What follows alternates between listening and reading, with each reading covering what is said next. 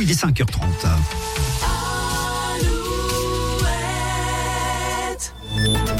Alouette, les infos. Avec Denis Lebars, bonjour. Bonjour à tous. Le retour des gelées ce matin sur une partie de nos régions, alors que les températures maxi, elles, seront à la hausse cet après-midi entre 11 et 13 degrés. C'est un ciel assez nuageux qui nous attend de la Bretagne à l'Aquitaine en passant par la Vendée, la Charente-Maritime. Le ciel sera plus dégagé à mesure que l'on se déplace dans les terres. Nous aurons même de belles éclaircies dans l'après-midi, notamment sur le centre Val-de-Loire. La colère agricole, l'axe Cholet-Nantes, bloqué plusieurs heures hier, une opération que nous vous annoncions hier matin. Elle était organisée par des agriculteurs non syndiqués.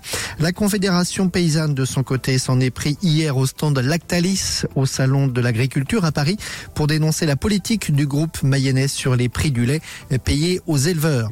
Le débat sur l'inscription de l'IVG dans la Constitution, le Sénat doit se prononcer à son tour aujourd'hui sur le projet de loi. Le texte qui provoque des réticences à droite et chez les centristes pourrait être modifié et pour que la loi soit inscrite dans la Constitution, eh bien, il faut que le Sénat et l'Assemblée nationale adoptent un même texte. L'Ukraine, Emmanuel Macron ne fait pas l'unanimité après ses déclarations sur l'envoi de troupes alliées au sol. D'autres pays européens ont affiché leur hostilité à cette idée, de même que Joe Biden, le président américain. L'enquête sur cet incendie qui avait détruit près de 14 000 hectares de forêt en Gironde au cours de l'été 2022. Le parquet de Bordeaux a finalement requis un non-lieu, aucun responsable n'ayant été identifié. C'est une info du quotidien Sud-Ouest ce matin. À Limoges, on en sait un peu plus sur ce corps découvert fin décembre dans un cabanon de jardin.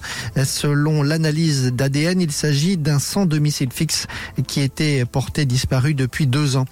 En sport, l'équipe de France de football féminine en finale de la Ligue des Nations. Ce soir, les Bleus jouent contre l'Espagne, en Espagne, à Séville.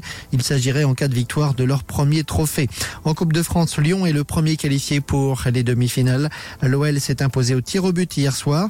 Et puis le handball, victoire de Nantes en Pologne hier soir. Le HBCN est d'ores et déjà qualifié pour les quarts de finale de la Ligue européenne. Bon réveil à tous.